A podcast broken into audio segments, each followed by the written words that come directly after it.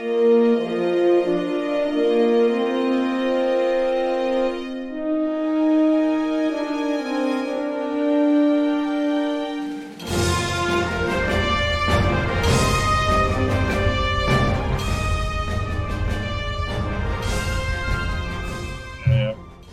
no. Well, well, I think I, I want to.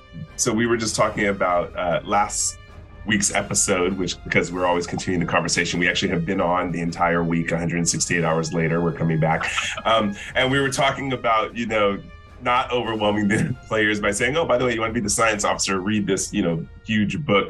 But I do want to say that I what I will do to tantalize my players is that, especially the new ones, after they play a game, I'll open up to a chapter of the book and be like, hey, you know, by the way, there's a little bit here. And they're all of a sudden interested about it. I'll let them borrow and take a book home, you know, and then they come back and it's all I say, use post-it notes, whatever you want to make notes on it. So, so I do want to say I don't overwhelm my new players by throwing the whole book, like read the core rule book. Never. I, I inch them into it until all of a sudden you find out that they're borrowing or buying their own books, which is of course what we love to see. And this is continuing conversations. I'm Michael Dismuke, um, freelance writer for Star Trek Adventures and also a blogger on continuing missions, which is the number one fan site for RPG. Jim Johnson, why don't you go ahead and uh, get started, introduce everyone and our topic for the day.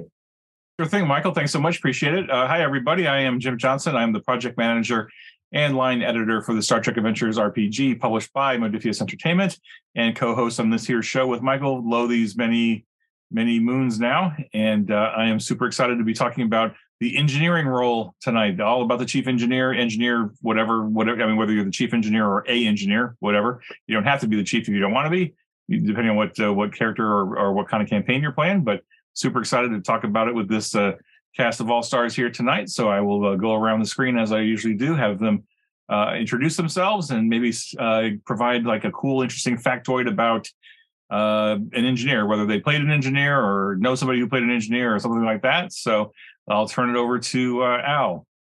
How's it going? Uh, Al Spader, I'm free- freelance writer for Star Trek Adventures. Um, the engineering uh, role is pretty special to me. My father is a nuclear engineer. Um, so I've got all sorts of stories from him on the submarine to running a power plant and things like that. So um, you get to see actually a lot of that on some of the sets, uh, especially on Enterprise. Um, it, it's really cool to see. Sorry, I put myself on mute. Thank you. I appreciate that. Uh, Jeff, introduce yourself. Hello, my name is Jeff Harvey. I am a content creator and host of podcasts and things like that. Um, I think my favorite thing about engineering, so my father was also a mechanic. I come from a whole line of mechanics. Um, my dad was an aircraft electrician and, and maintenance engineer, um, and that was something that really uh, I spent my whole life around the, the, aerospace industry essentially. And then my roommate, who moved out about a year ago now, is actually a NASA engineer. So, I love engineering. interesting, interesting. And uh, Aaron. I'm Aaron Pollyea. I'm a freelance writer for Star Trek Adventures. I do the starship, science, technology. That so you've seen you've seen my stuff. Um, but engineering, boy, I, I, guess I have a lot of it in my family. Uh, my family's always been into aircraft. So I've always been around building aircraft, aircraft engines, going all the way back to my, my grandfather, who was uh, a radio technician and aircraft technician in the Army Air Corps during World War II. Mm-hmm. So uh, lots of little technical bits that I kind of grew up along alongside, including vacuum tubes and Nixie tubes, all those old old school stuff. Yeah. Wow, that's interesting, boy. I tell you, uh, you know, add this to the. Uh, I, I, guess you know, Mark, my, Michael. I mean, not to bring the corporate world into this, but we need like a parking lot of, of stuff because now, now I'm thinking we we we could at some point think about like uh like a continuing conversations trivia game or something um, because because uh, my my my my father was uh, uh, an electrical engineer. Uh, he was in the navy and in the coast guard and like he spent his entire life around you know circuits and, and radars and uh, designing stuff like that. And it, it just it's, it's fascinating to hear that there's all kind of a common thread around so many of us with our with our backgrounds uh, of having engineers or engineering or something. I guess it gives you a sense of like how how prevalent it was in the 40s and 50s right? Clearly Well, it goes even back further than that. If I may Yeah. be a geek for a moment and take us back to the 16th Oh, century, please I believe. So, so in the 16th century, the people who built castles were called, and there's some Latin word or something like ingenuists or something. And from that term of ingenuity is where the term engineer came from. So engineering eh, as a term goes, of course, we know engineering has been since the early part of human history, no matter what they called it, pyramid building or fire stacking. I don't know. But but that term engineering does come from the sixth, 15th, 16th century about castle building. So it's quite an Mhm. interesting geek fact, I know. Nice. And literally, I'm listening to you, Michael, and I just lost the word. There's a word. Uh, it's not semantics. It's uh, it's not morphology. It's the history of how words came to be. It's um, Etymology. Etymology. Thank you, thank you. I knew somebody would. so, thank you, Michael, for dropping that etymology on us. So tonight, so last week we talked about all about science, and the weeks prior to that we talked about exos and captains and doctors. So now the next the the next role in the in the queue for us to talk about is uh, is the engineer. So uh, in, in in my history, I mentioned it last week. Like science was always a very popular, very busy character on the on my shows that I've run in the past. Engineer was easily tied for second place or tied for first place or whatever. And the science officer and the engineer were were super tight, episode after episode, session after session. Um, I, I don't know what your collective experiences have been. I'd love to hear about it. Uh, but let's uh, let's just uh, um, let's riff on uh, all the coolness that could be had as a uh, engineer. Who wants to jump in? I, I can jump in right away. Science is theory, engineering is putting it into practice. Like you can have your science officer come up with a crazy idea, but it's going to be the engineer that builds the crazy device that does it, most likely. Um, and they're the ones that are probably going to tell you, no, it's going to take me three days and then do it in one.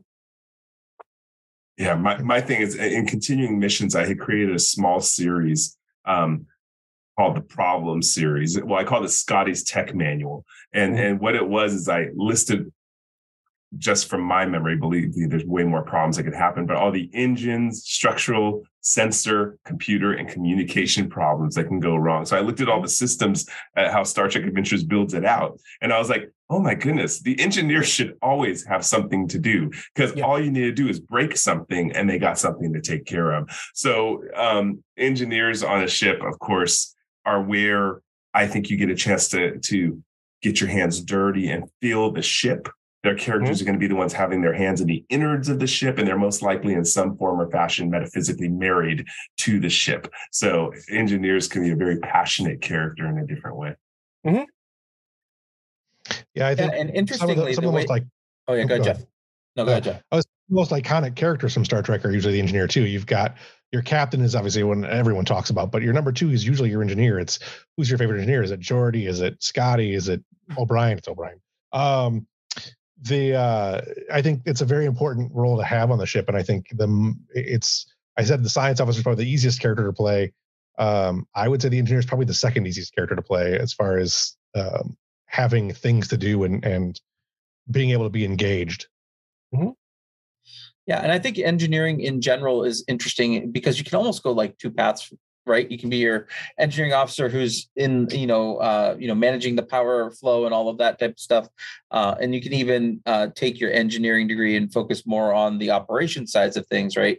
Um, and go, uh, you know, uh, looking at computers and and the software and all that type of stuff. Um, so engineering as a whole, I think, is a very broad. Uh, category of things that you could do, but specifically, um, your chief engineer is typically someone who is going to be working around that warp core and making sure, you know, the plasma manifolds are all working in order and all that stuff.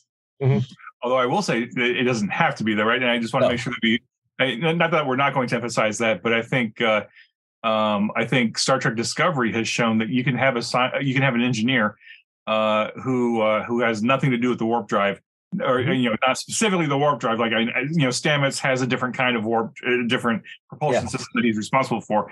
But the neat thing about Discovery is that it's the only Star Trek show where we've never seen the engine room. We still have not seen the engine room after uh, after four seasons now, which is fascinating to me because I'm so used to seeing it on Star Trek, right?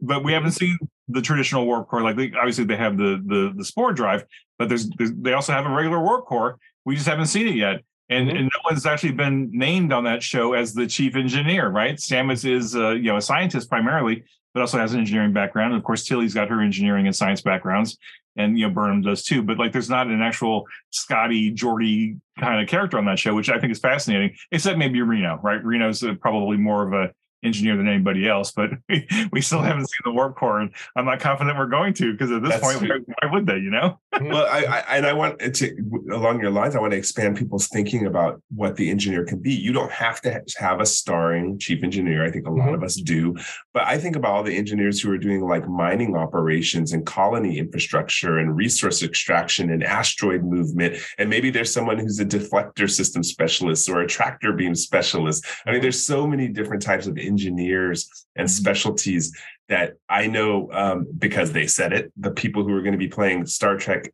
Perseverance streampunks, um, they're going to be focusing their game on the Mars colony, and they're not going to be in a ship. And so they're going to be coming up. I, I know they're developing some very interesting characters and some obscure type of engineers. Um, yeah. So there's a building, lot of flexibility. Building the the terraforming equipment that's on yeah. Mars. I mean, those engineers are going to you have terraforming engineers. You're going to have why not molecular engineers and quantum level engineers yeah, right there's absolutely. so many so many uh, different uh, medical engineers too who's mm-hmm. building the medical equipment so oh yeah yeah mm-hmm. true yeah mm-hmm. i always thought i always thought you know in my gigantic backlog of characters that i want to play someday on on a, on a, on a campaign that I'll never get to uh, is um, um, you know wouldn't it be fun to play a theoretical engineer, like a theoretical or a chief engineer who's a theoretical engineer who like has no interest in the nuts and bolts of managing the mm-hmm. warp core or fixing the ship, but it's just like all about the the big mm-hmm. the big ideas, you know. And, I think a little bit about the the Kofuari that Scott Pearson made up for um for the Shackleton book, where where like it, it's this it's this species of uh of, of, of little little little little little you know um animal like people and they like they're they're super smart about the theoretical mm-hmm. science and the theoretical engineering and they're like oh we could build this incredible you know fascinating machine and we're just not going to because we don't want to but isn't it so fun to just sit back and think about it and it's mm-hmm. like oh wouldn't that be a fun chief engineer where like you're you're, you're pawning off all the grunt work to your chief to your to your second and, and you're like spouting off these big ideas on the bridge and like the captain are like no well that's great but i really need you to fix the warp core so that we don't go blow get blown up well the, a chief engineer should be a, a, a little bit like that yeah. in that mm-hmm. they're the ones that are kind of maintaining the different work teams that mm-hmm. are that actually have the specialists hey you know they they may they might have their own specialty in theoretical engineering, you know, or or computer technology. Hey, they're a computer engineer, but they're the chief engineer. They need somebody that's a specialist in the warp core. So they have their warp core team, their impulse drive team, so that that fix the fusion reactors. You know, you have your life support tech team, that kind of thing. And they, as long as they have the team management skills, so to speak, they might be a very effective chief engineer anyway even without being able to directly fix the warp core or the the goes the go nowhere does nothing conduits the g gndn conduits. It, it, well it goes back to what we were just talking last week if all of you didn't tune in about scientists is they run the engineering departments. So again on away missions or when a problem comes up who's the best person to handle it? I think about in tng how barclay was really the holo programming engineer. So if something happened with the holodeck um, yeah, he was a little addicted to it, so probably which is why he leaned toward it. But but he was the person who did it. Or O'Brien, you know, transporters and Cardassian replicator specialist. You know, it, was there. There's it's fun actually to have these specialties because it really can round out your character. Mm-hmm. Sure, there's characters in the series too. You've got Bruce Maddox, who is obviously a, an artificial intelligence engineer. Um, you've got Soong, same thing, and there's. Mm-hmm you talk about other types types of engineers you can have. The ops officers usually ro- rolled into engineering, and in the first season of, D- of Next Gen, there really wasn't a first off, uh, chief engineer. You saw an engineer, but you saw several different engineers at the first season of, of TNG. So mm-hmm. uh, the ops officer kind of became the more of the the catch-all engineer, which I think is a thing that uh, is a fascinating way to think about playing an engineer. From the, mm-hmm. and then from I just want to add on from the operations manual, there's one other type of engineer that doesn't get played a lot, again, falling under the operations division, but I actually would love to play one, and that's a quartermaster. I know mm-hmm. I play it as an NPC, mm-hmm. but the quartermaster, think about everything they see on the ship and all the conversations they have and what kind of skills they need, like hosting alien, uh, hosting alien uh, delegations, or even adapting quarters to the needs of different alien species. That's a show in itself. So the quartermaster is something I would hope people don't overlook too much. Yeah, not yeah, to mention like not, not to mention like when the when the when the senior staff calls down and says hey we're going to go down to this planet we need you to create some costumes for us mm-hmm. uh, for x y and z sort of thing and the quartermaster's like again like week after week i'm getting these requests like how I mean, like i'm especially thinking of like enterprise and um uh, the original series, right, where they didn't have replicators, right? They had to like either just fashion it out of whole cloth or like go to everybody's quarters and go into their closets and like, what do we have on hand that we can kind of like cobble together? There's going to be somebody on board that's a tailor that's wearing red and is in the engineering department. Like they, mm-hmm. that's all they do is is sew, and they have like a a singer sewing machine, so to speak. It might be a 23rd century one, but and then and then to go meta just for a moment and, and let me indulge my my theater background. Like like those kind of ships are going to have an awesome theater program because they're going to have this wardrobe they're going to have this wardrobe division that is just going to be stacked full of stuff. Oh these are the costumes we wore on that away team mission to planet you know xyz uh, and then we just reuse them or whatever. But uh, yeah there's just ways you can connect that to to to, yeah. to subplots and focuses. When somebody finds the hockey pads and uses them as body armor yeah, yeah. Well, hey, they did that. The Anbo-jyutsu, right? Was uh, wasn't that hockey yeah. armor? Yeah, or they did it. The, the the guards in um, Star Trek two or three also are wearing oh, body armor. Dudes, yeah, yeah, the security guys. Yeah, just new coat of paint, something different. Yep. yep. So, something I see underused, and I'm going to just and, and so no no slight to my players who are watching this, but something I see underused with engineering characters, and so I would invite people who select engineering characters to kind of dive into it and see the power of it, and that's that was no that was a pun intended, is the use of power on a ship during a game. Mm. There's some really interesting mechanics that are so overlooked that Nathan Dowdell had wrote written into the game about the use of power, and it's it comes up in different things, but the, the two things I don't see happen is taking away from other systems to boost other systems, and also taking the risk of increased complications by spending power to go over the limit of certain things. And there's mm-hmm. been times where I'm sitting there as a game master, like, you're not actually limited. If you just do what engineers do on every Star Trek show, take away from comms, take away from life support, take away from transporters, and boost your other stuff, yeah, it's going to be a risk. And we're going to have some EPS conduits burn out, but you can actually push through this. So, so as engineering officers, try to learn the use of power. What do you all think about that? I yeah. think it's a yeah. great idea. I, it, just it, it, it eats at a at a pet peeve of mine that I've had for years now. That I've I don't we've never really talked about it. That never came up. But I I wish that there was a way that either we had or could like come up with some sort of way to visualize that physically, right? Like I know there's been some fans who've done a great job, and I've seen some of their layouts and stuff. Mm-hmm. But like, how how could we set up a thing in such a way that you could see the different sections of the ship and the different power levels, and then you could actually move power around, right? Almost so, like, a, like, a, game kind of thing. And I, I think that would yeah. help help some engineers so much if they could just like just visualize it instead of just reading it uh, reading it out. Hmm. Go ahead, John. Uh, uh, to be off Star Trek Adventures for just a second, uh, yeah. there was an older version of the game that had a power conduit, a power allocation system. It was the old, uh, this version here. It's, it's um, FASA, right? Oh yeah, yeah uh, no, that, yeah. Uh, this was the um, Last Unicorn Games version. Yeah, um, I think FASA did too, but that was the version that I originally started with. And what we did is we created this thing, and we used um, little power gems, like uh, they're little flat beads that you put in a um, aquarium, aquarium beads, mm-hmm. and we moved those all around the board, and it was a lot of fun and we tried to find i was hoping that that would we would see something like that in this version um, and i think to michael's point the reason i think one of the reasons we don't see as many players using it is because there it's harder to visualize it in this version of the system. I think it's a really good system. We used it in my last session and it worked out really well. Like i really do love the, the way it's done but i think players have a harder time visualizing it here because they don't have that that mm-hmm. movement game. Um, there's a game called artemis.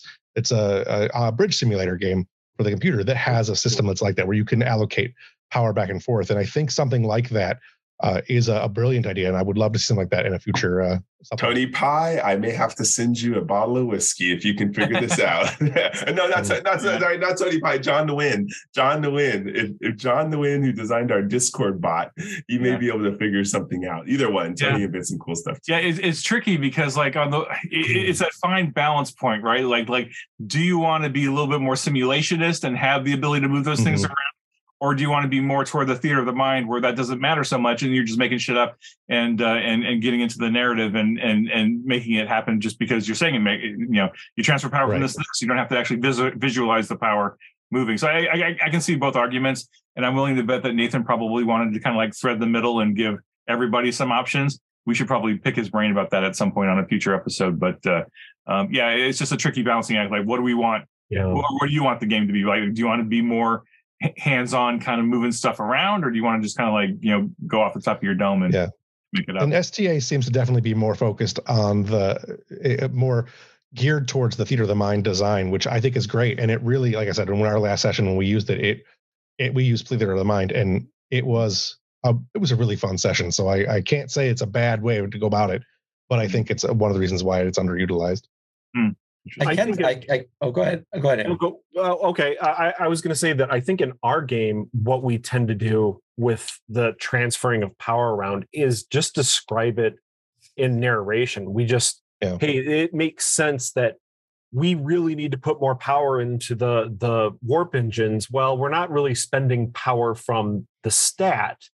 We're making our roll, and well, we want to transfer it from shields Mm-hmm. Okay, well, that's how we're just explaining it in game.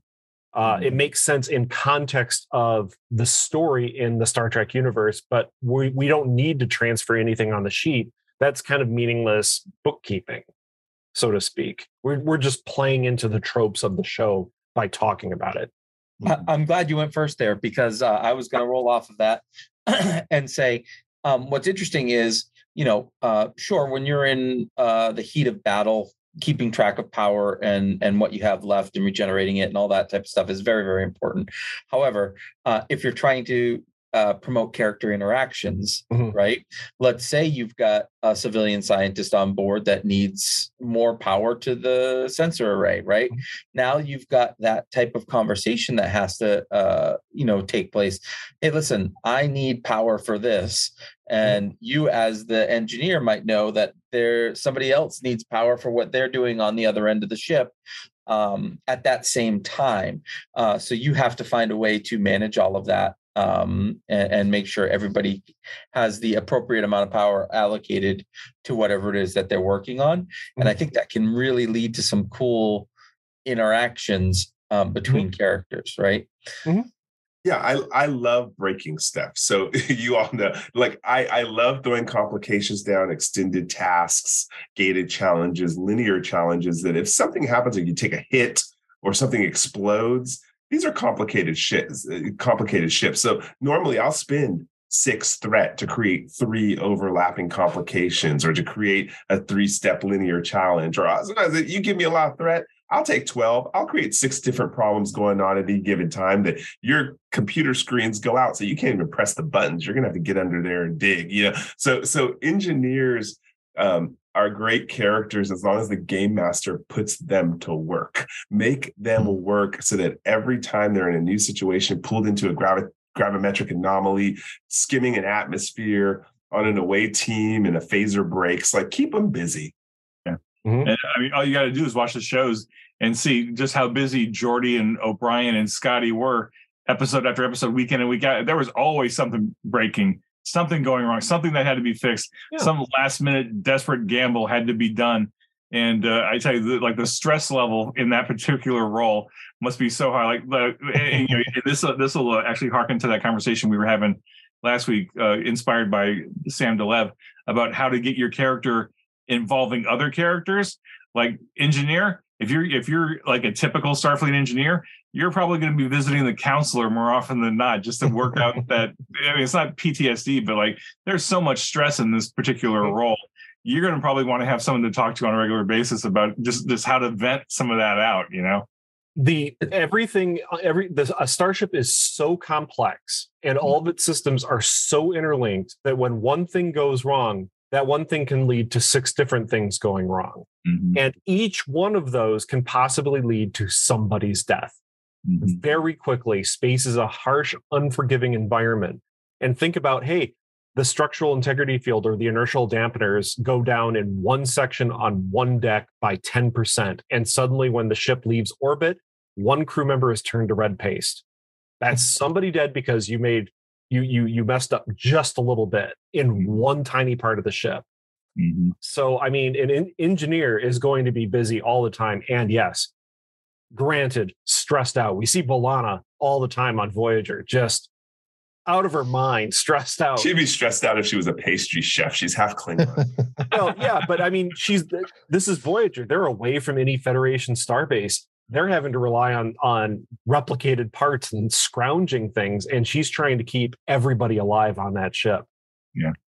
And yeah, I I, I buy her being stressed out. Mhm. Yeah.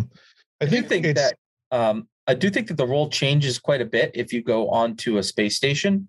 If you're playing a station-based game, I think you become a lot more of an administrator at that point, um, especially if you are the chief engineer, right?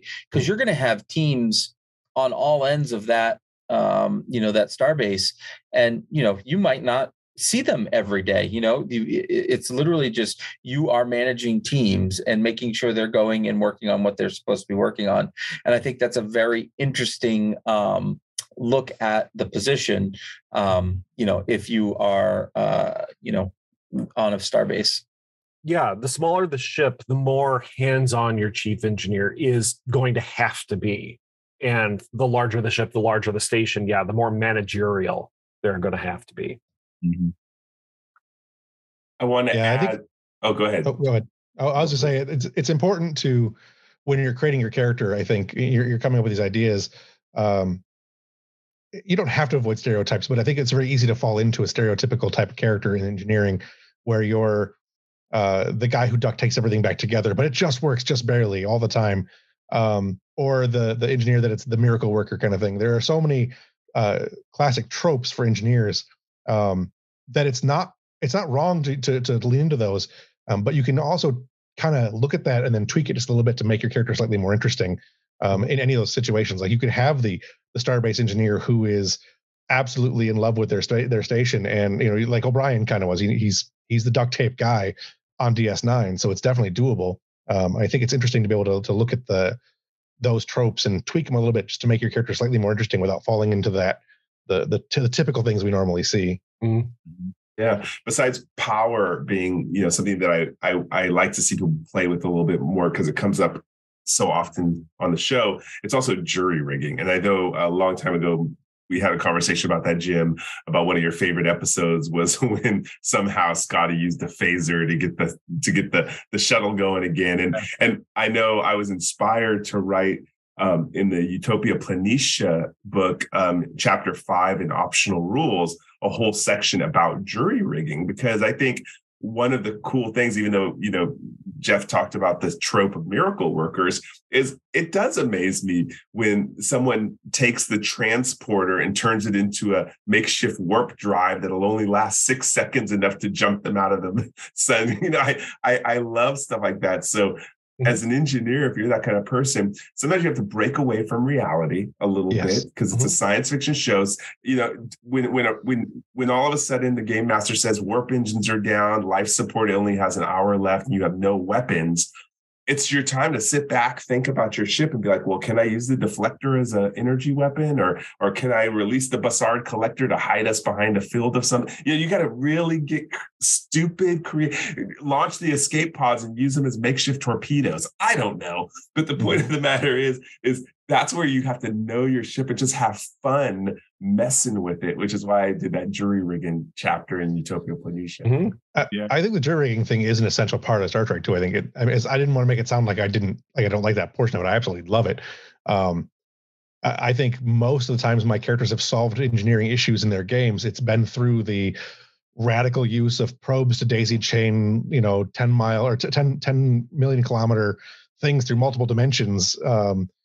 Like it's it's absolutely an essential portion of the game for storytelling. It's a, it's an amazing thing to do. Yeah. Um, I, Jet Reno have, did. She jerry rigged a yeah. life support system, you know, for she kept someone's brain alive in a tube or something. Yeah, yeah. My players uh, hooked their captain up to his chair. He's a he had cybernetic arm. And they they hooked him to his chair to keep him alive at one point, and that was fun. It. So. Love it. Yeah, I think uh, I, I, just I, I think especially uh, um, I think next generation really took a quantum leap toward like how to do weird stuff with the ship that you wouldn't necessarily have thought of, like using the using the main deflector dish to to mm-hmm. emit stuff and to or to absorb stuff, to get the Bussard ram scoops to to to emit fog or something like what some sort of energy or something. It was like like oh, I never thought of doing something like that, and uh, it, it, makes me think of uh, way back in the early days of the game. Uh, I was I was mostly just a writer, but also doing some editing, and uh, like uh, one of the writers had come up with an adventure and there was a question in there. And at the time we had uh, uh, Rick Sternbach on kind of a retainer for a little while. And I sent him a couple, I sent him an email with some questions and he, you know, he was very polite and answered every question one after another. And then he said, you know, remind your writers to think futuristic, right? Like think bigger and think futuristic because this is 300 years or 200 years or however many years beyond where we are now. And so like take technology that we have and then just imagine something more. I mean, of course, that's, that's what you should be doing as a science fiction writers is imagining what's what's possible next. But that was just a good reminder from from the man, right? Like who who mm-hmm. knows his knows his stuff, and I was just like, oh yeah, think really outside, uh, like way outside the box, like really get not weird, but just like really, really, really different, and like you know get mm-hmm. get creative about how these things work and uh, work together. Yeah, I think one of the best things you can do as playing a chief engineer character is go in, look at a Starship Systems. You can do it the, from the core book or whatever book that you have. Just go, okay, how does an impulse drive work? Well, it's a fusion mm-hmm. reactor. Well, we kind of know what fusion reactors are. And then it expels exhaust and it pushes the ship forward. Okay, so it's basically a high tech rocket. I get it. Okay, so since I know how that works, how can my engineer modify it when we need to do something else? It's like the Bussard ram scoops, the, the fog that you, you mentioned. They just reversed the tanks, expelled the gas that had been collected from the Bussard ram scoops, and ionized it through the ram scoops magnetic field. So it, you know, it ionized and glowed. I mean, it, as long as you know how the Bussards work, right. or like the basic concept behind them, you can kind of go, "Hey, I can come up with an engineering uh, solution for all of this. This is easy."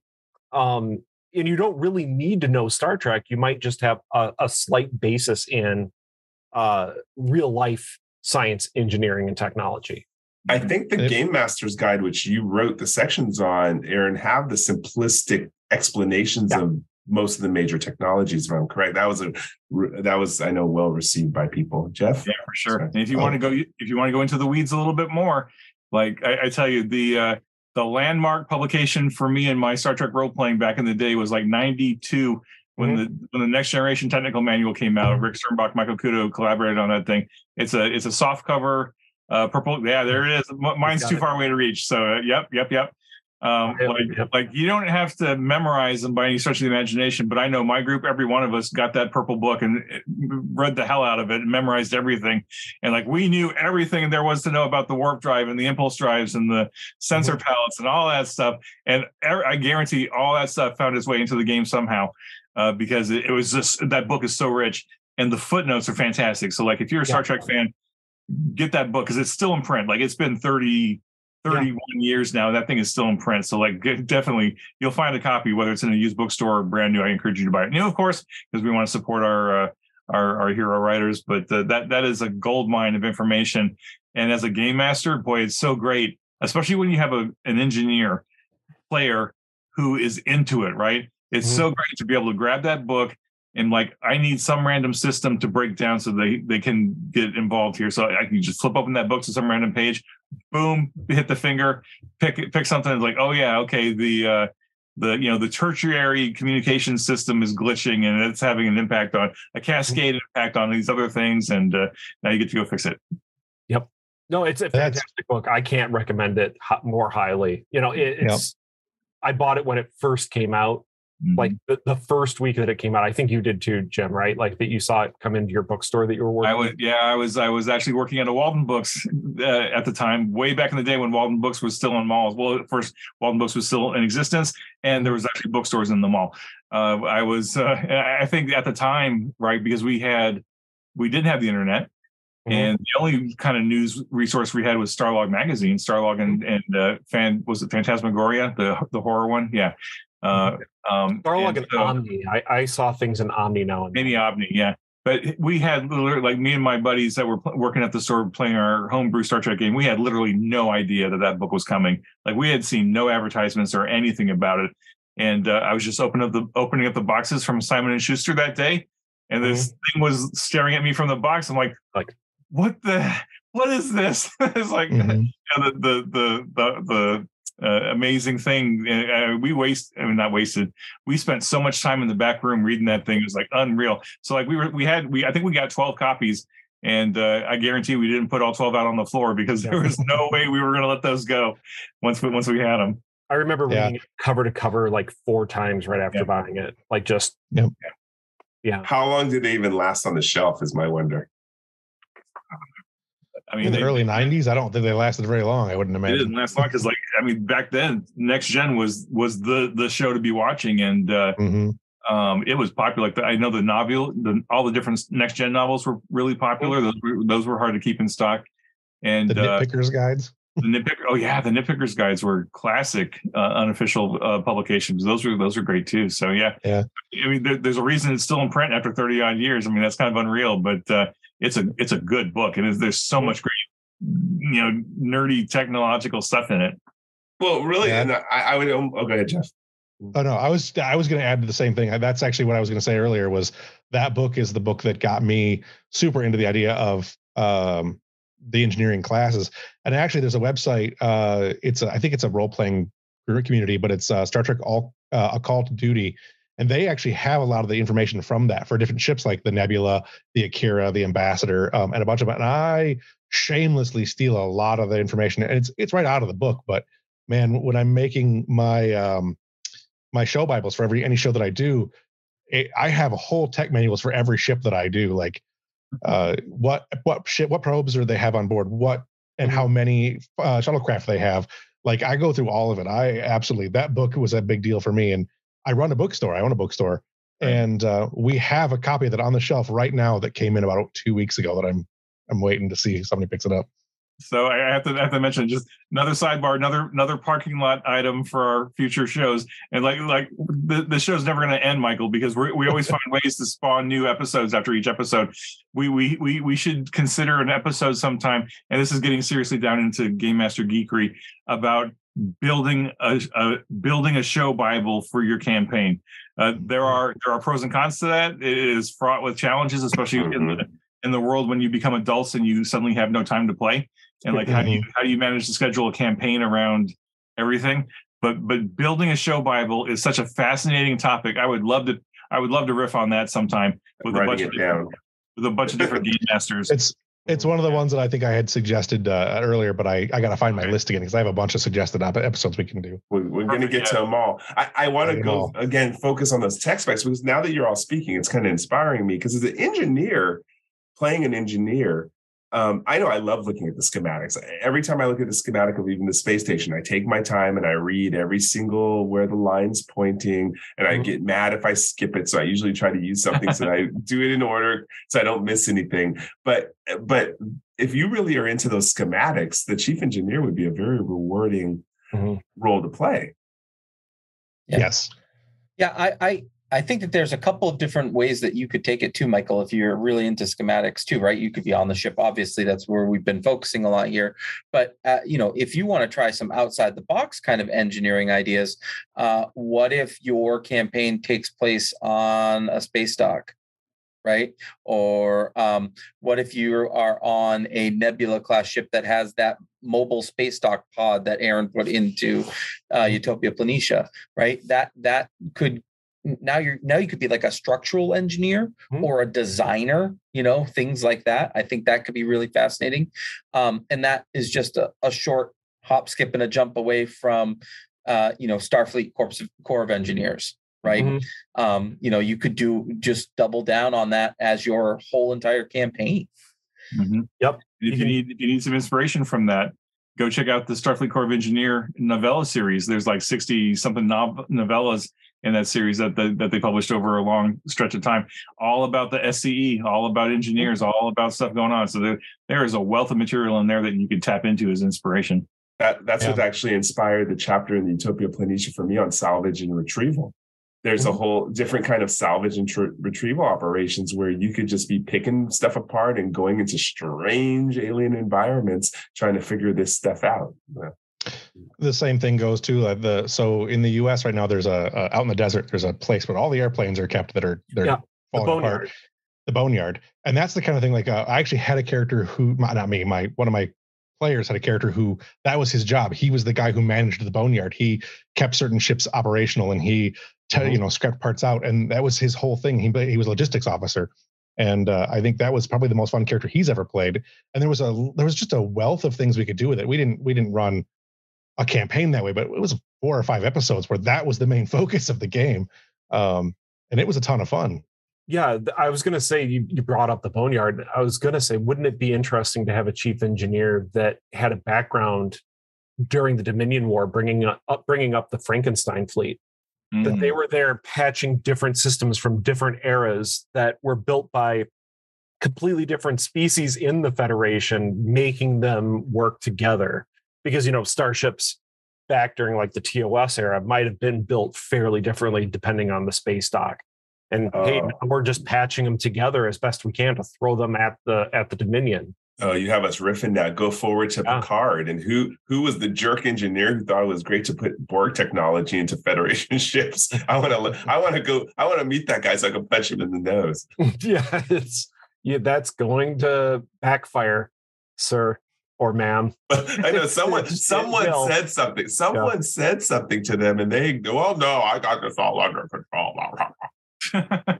or or the um, Daystrom engineering the new Multitronic computer system. And mm-hmm. hey, look, I'm I'm a computer engineer. I invented Duotronic computers, which is the next step in computer technology above what we have today in the 21st century.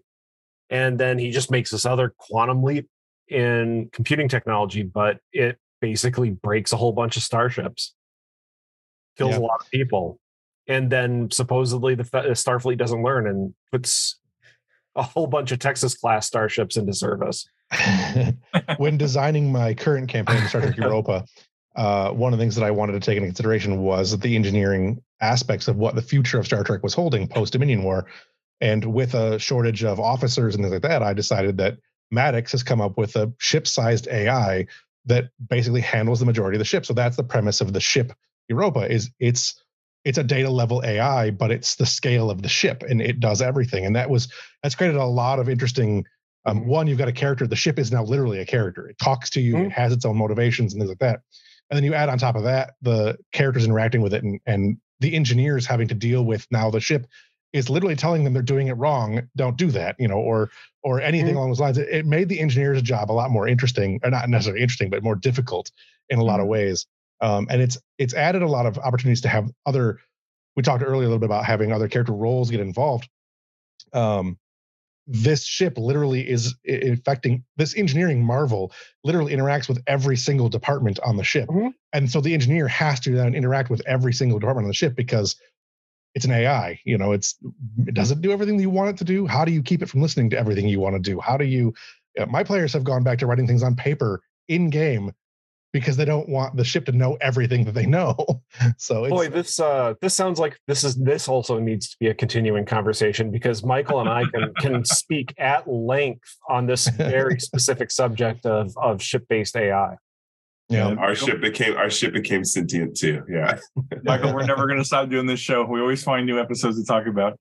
Um, so this is this is a great conversation. I, I want to ask everybody one question. Uh, this is the same question I asked last week, and then we should probably start moving toward uh, the the slow wrap up here because I know. Can I just add one thing before you ask yeah. that question? Is wrap up because I just want to expand people's minds if they choose an engineer too to maybe move away from ships and stations and maybe genetic engineering. Mm. right? So understand that you could be a genetic engineer on the ship with a, a, clear mission, an expert, maybe, maybe you're not even Starfleet, an advisor, but maybe with all this augment stuff that is always constantly plaguing um, the Star Trek series like Prodigy, even now, genetic engineering could be a really interesting place to go to. Yeah, good call.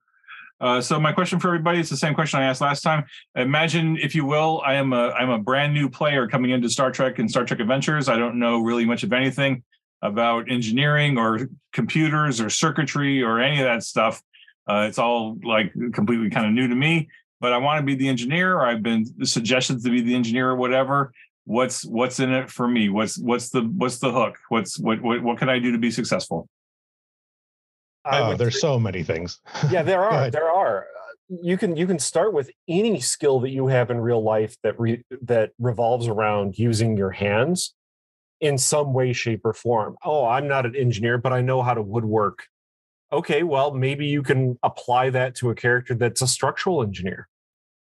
Go for it. That's a place to start and then branch out. Use that little bit of knowledge. Hey, I know how to work on my car. Well, guess what? you might have a you might be able to do a background with a character that that uh, understands like shuttle mechanics and and rebuilding engines like that uh, rocket engines not not internal combustion engines because that would be fairly rare even in the even in the 22nd century with archer that would be uh, mm-hmm. now and then but that's just some ideas like take little bits of things from your real life that you do with your hands uh, and go with it it can be even as strange as cooking, because honestly, that can be applied to, hey, I'm a chemical engineer in, in the game. And I'm I'm building new chemicals to help the engineering department to help fix the ship, et cetera, et cetera, et cetera. Go with it. Yeah, I'll just I'll whet people's appetites to something with something I wrote a paragraph about why I picked that kind of character. I wrote Starfleet isn't in the business of only doing safe and easy tasks. Starfleet is always pushing the envelope and testing new waters. Sometimes that envelope pushes back, or those new waters contain reefs that the crew didn't expect. It's in these moments when a starship systems are failing or have failed that a crew begins to look at new ways to solve a problem before their lives come to an end, patching together systems in ways they were never designed to work as a tradition in Starfleet going back to its founding, and one that players will inevitably take part in. Sometimes a system that barely works is better than none at all. Hmm. Tell me what you want to do with it. Like, what would you like to build? What would, what, like, we're telling a story. Uh, you've found the, these new um, uh, adversaries that have a new piece of technology um, that you would like to check out um, you know, that you would like to build on our ship, tell me that, and then let's figure out how we can do, tell that as a story um, over the course of multiple episodes. Right. Um, I think that's a, a really big deal. Is is let your GM know what you think would be cool to do, and then we will try to find a way to make it work in the story. Um, I guess from a, a resources standpoint, um, there are a lot of resources out there for Star Trek technology. If you wanted to get to, uh, get yourself more up to speed and educated on what Star Trek's uh, uh, technology and engineering kind of things are, um, there's a ton of uh, various tech manuals. Um, I've got I don't know dozens of them from spanning from other RPGs on through like Mr. Scott's Guide to the Enterprise and and stuff like that um, ship recognition manuals, all kinds of stuff. It's out there. It's easy to get. It's free. Um, and just having again a base knowledge, it's not necessary. You can roll with anything uh, in the story, and, and the GM will help you make it reality.